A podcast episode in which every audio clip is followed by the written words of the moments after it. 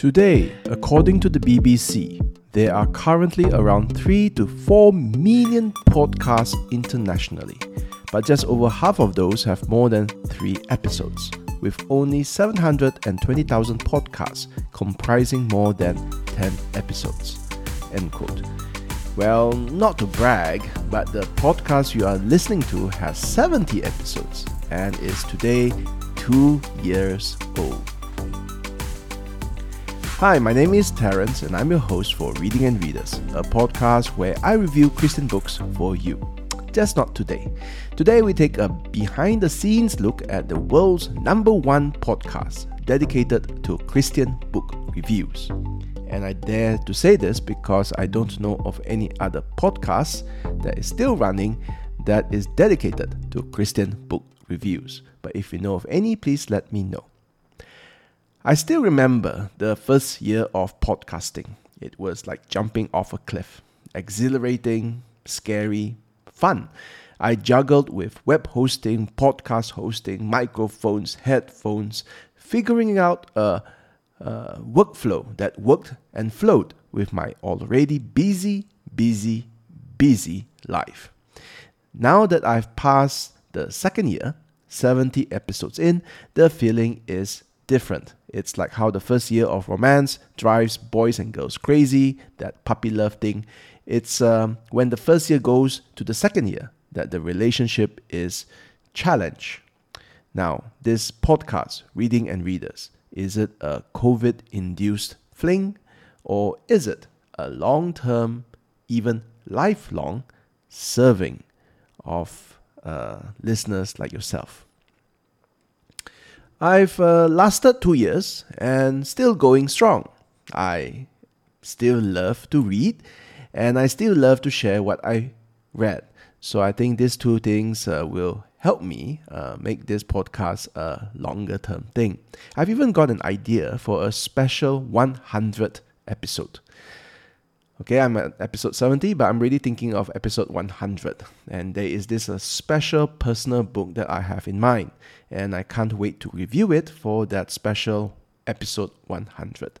My only fear is that my review doesn't do the book justice. It's so good, so I really like this book very, very much. It has made such a great impact on me, and I just want to save it for a special occasion, just like fine wine.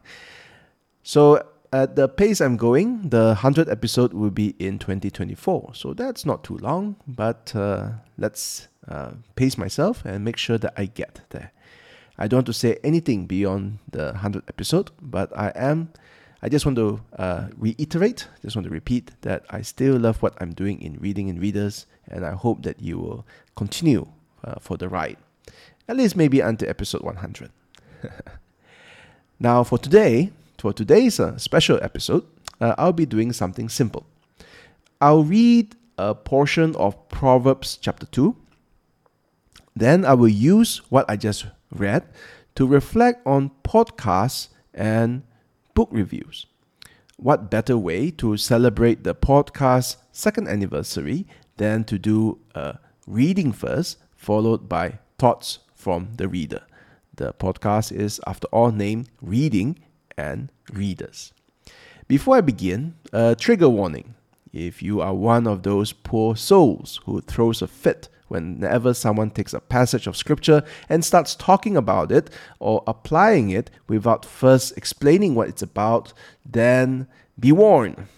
Uh, I'm not in this episode uh, expounding or preaching or even teaching you, so I don't intend to connect the dots. I think that what I'm sharing is pretty uh, how do I say this? It's uh, pretty aligned with what the scripture is saying, but I will not show all my workings. This is going to be a devotional reflection, which I still think is true to the meaning of scripture. And I think this is a perfectly acceptable, healthy way to grow as a Christian, which is uh, we want to read scripture, understand what it means to the original audience, yes, and then uh, importantly, uh, we also want to ponder how scripture, uh, we the scripture we just read, how does it relate to work, family, ministry, even things like technology, society, all things in all creation. including a humble podcast where I review Christian books for you. So I believe scripture has things to teach us in every aspects of our life, every part of our life, all of creation belongs to God. So that is the approach, that's the thinking that I go with uh, for today's episode. So let us open the good book. Proverbs chapter 2, verse 1 to 15. My son, if you receive my words and treasure up my commandments with you, making your ear attentive to wisdom and inclining your heart to understanding, yes, if you call out for insight and raise your voice for understanding, if you seek it like silver and search for it as for hidden treasures, then you will understand the fear of the Lord and find the knowledge of God. For the Lord gives wisdom, from his mouth come knowledge and understanding. He stores up sound wisdom for the upright. He is a shield to those who walk in integrity, guarding the paths of justice and watching over the way of his saints. Then you will understand righteousness and justice and equity, every good path. For wisdom will come into your heart, and knowledge will be pleasant to your soul. Discretion will watch over you, understanding will guard you, delivering you from the way of evil, from men of perverted speech, who forsake the paths of uprightness to walk in the ways of darkness who rejoice in doing evil and delight in the perverseness of evil, men whose paths are crooked and who are devious in their ways. End quote. Now that's from uh, Proverbs 2, verse 1 to 15, and clearly the passage is about God's word, entirely about God's words and God's commandments. And there are conditions that come uh, with rewards. If you do this, then you will gain that. And uh, one of the things you will gain is you will know every good path. So uh, the passage asks us to pay attention because it is God who gives knowledge and wisdom. So we praise God, we thank God, we bless His holy name. And uh, we are also told to be careful, beware of falling in with uh, evil people, for their paths are crooked. So, after hearing this, let's imagine that a man calls out, I am a one book man. I only read the Bible because that is all a person needs to be wise. Now, is that true? Then he quotes scripture in support. In the final chapter, final sections of Ecclesiastes, uh, chapter 12, verse 11 to 12, it reads The words of the wise are like goats, and like nails firmly fixed are the collected sayings they are given by one shepherd. My son, beware of anything beyond these. Of making many books there is no end, and much study is a weariness of the flesh. End quote. Let me just repeat the last sentence. My son, beware of anything beyond these. Of making many books there is no end, and much study is a weariness of the flesh. Now that sounds like a close and uh, open and shut case, right? I mean, obviously over here, Ecclesiastes, the teacher is saying that uh, books will there will always be many many books, but beware of anything beyond uh, what God has given, the wisdom that God has put together. So sounds like it's good to be a one book man. Sounds like the guy was right. Except that I think that it is false piety. It sounds praiseworthy to say that no book except for the Bible, but that I think is contrary to what the Christian life should be. But how can we, or I, reconcile Proverbs 2, Ecclesiastes 12 with reading and readers, the podcast, and its goals? And for that, I'd like to invite a dear old friend to speak on this issue and uh, he is Charles Spurgeon. Let me read from his lectures to my students. He has this chapter on commentaries, and about what he says on commentaries, I will later extend to all Christian books. But let's first hear from Charles Spurgeon on commentaries. I quote In order to be able to expound the scriptures and as an aid to your pulpit studies, you will need to be familiar with the commentators A glorious army, let me tell you, whose acquaintance will be your delight and profit. Of course, you are not such wiseacres as to think, I think this means wise men, or wise guys, as to think or say that you can expound scripture without assistance from the works of divines and learned men who have labored before you in the field of exposition.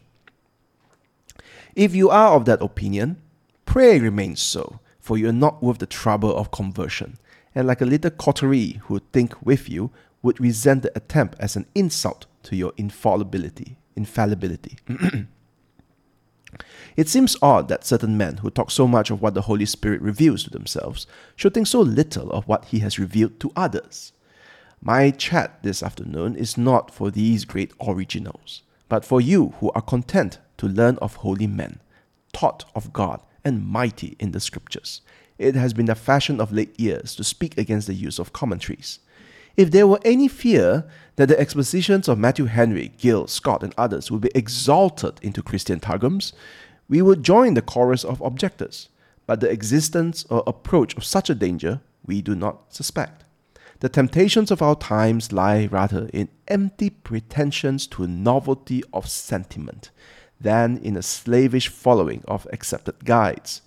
A respectable acquaintance with the opinions of the giants of the past might have saved many an erratic thinker from wild interpretations and outrageous inferences.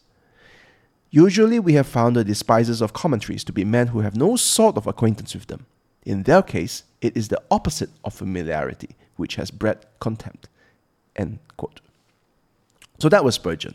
Not sure whether you got all that, and um, but I do enjoy reading. I do enjoy even just not just reading, but also reading aloud what uh, Spurgeon says. He has this sense of humor that is infused in what he writes, and uh, some level of sarcasm, um, which uh, I'm not sure whether we can detect. Um, uh, comes across when I, I read it out loud. But I do enjoy uh, Spurgeon very, very much. And let me just uh, point out that he said that commentators are a glorious army. They are people who have labored before all of us in the field of exposition.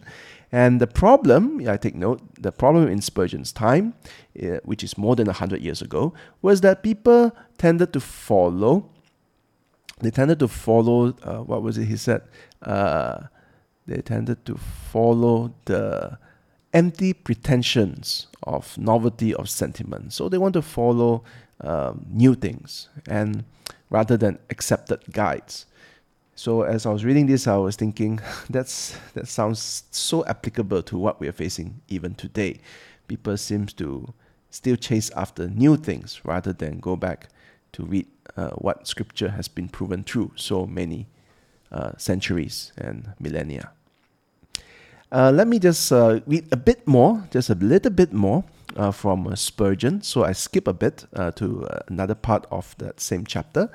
Um, Spurgeon writes, I quote, Who would deny the preeminent value of such expositions as those of Calvin, Ness, Henry, Trapp, Poole, and Bengel, which are as deep as they are broad, and yet further who can pretend to biblical learning who has not made himself familiar with the great writers who spent a life in explaining some one sacred book? Caryl uh, on Job will not exhaust the patience of a student who loves every letter of the word. Even Collinges, with his 909 pages upon one chapter of the song, will not be too full for the preacher's use. Nor will Manton's long meter edition of the 119 psalm be too profuse.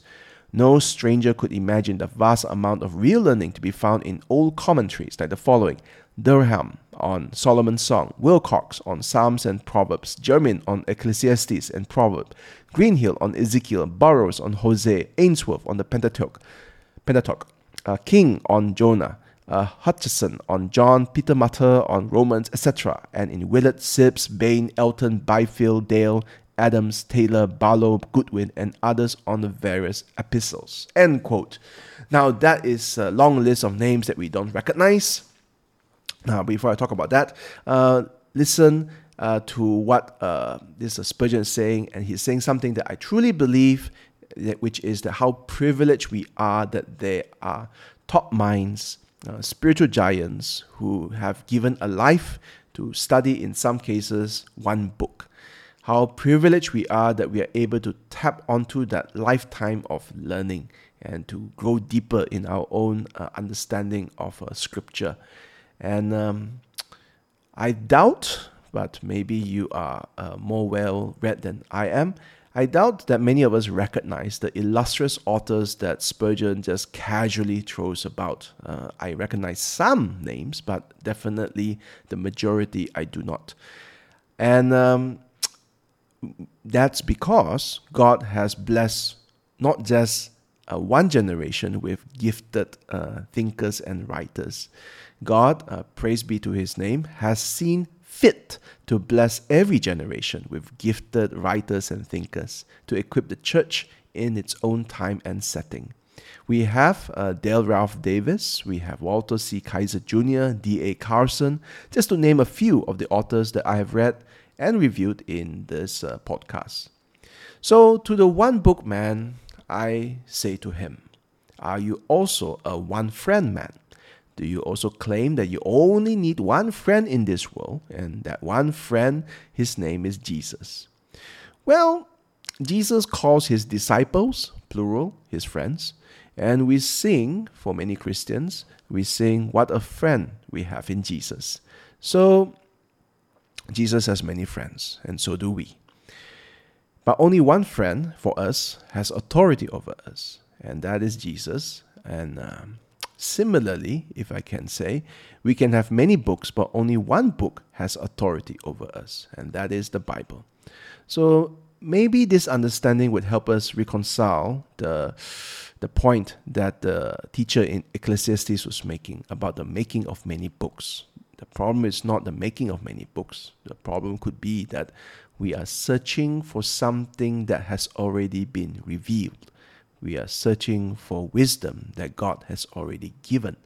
And uh, therefore, why weary ourselves out trying to discover wisdom when it has already been given and revealed to us? Now, that kind of explains Ecclesiastes 12, but what about Proverbs 2? where it clearly says that wisdom and knowledge come through God's word. So, if that is true, and it is because it's God's word, why do we need to waste time reading other books? Now, I'm going to suggest that the making of many books within Christians, okay, I'm not going to talk about uh, secular books, and I'm not even going to define what makes a book a Christian book or not. I'm just going to say that the making of many books uh, uh, among Christians is a physical manifestation of Proverbs 2. If we were to pile up all the Christian books, books written by believers to glorify God, that pile would tower to the heavens, demonstrating how seriously, how fervently we treasure God's word, that we would spend so much time, spill so much ink uh, to the wisdom and knowledge that ultimately stems from God. So, as Spurgeon says, I paraphrase, the books that, uh, that these commentators write and the books that Christian authors write do not have authority over us, but they do offer something of great value. Faithful books are friends of the faith. And, they, and this is not just true for commentaries or serious books whether it's a comic book action Bible or a funny novel of a soul searching pastor or a systematic analysis on the theology of the Lord of the Rings. A good Christian book, in some way, leads us to wisdom, righteousness, justice, equity, and to every good path. Because when a good when a community of believers come together, receiving and treasuring God's word and commandments, isn't it the most natural thing, having received that wisdom and knowledge, to sing it, draw it, study it, then write it and share it with fellow believers? And doesn't this holy activity deliver us from the way of evil, from men of perverted speech, men whose paths are crooked and who are devious in their ways? So I believe that reading good books, uh, actually fulfills what um, the Proverbs 2 uh, calls us to do. If you read good Christian books, it uh, spurs you to go forward. It spurs you towards the, to understand the mind of Christ, and then uh, it draws you away from evil men as you fill your mind with what is good, noble, holy, worthy of praise, and so on. So, as I close, as I reflect on Proverbs 2, as a reader, I read to the glory of God, reading and interpreting what I read with a Christian worldview. As a podcaster, I create to the glory of God. I use the technology and the reach that God has given to the people of my generation so that I can be blessed and also be a blessing. As a book reviewer, I review books to the glory of God. And I believe, I truly believe, that I serve the community of believers, whether they are uh, authors, publishers, or readers. My hope is that in some small way, my podcast can lead some of us to times of refreshing through a good book found. Now, it's only been two years, only been two years, so I hope that you will continue to join me in seeking, treasuring, and sharing the wisdom, knowledge, and understanding that ultimately comes from God, but God has decided to share liberally, abundantly, uh, with much love with believers. We recognize that all knowledge and wisdom comes from God, and we enjoy sharing and talking and encouraging one another in this uh, pursuit. So, with that, I just want to say a heartfelt uh, thank you from me to all of you who listen to Reading and Readers. I do hope that the podcast and the book reviews are as profitable to you as they have been to me. God bless you. Bye bye.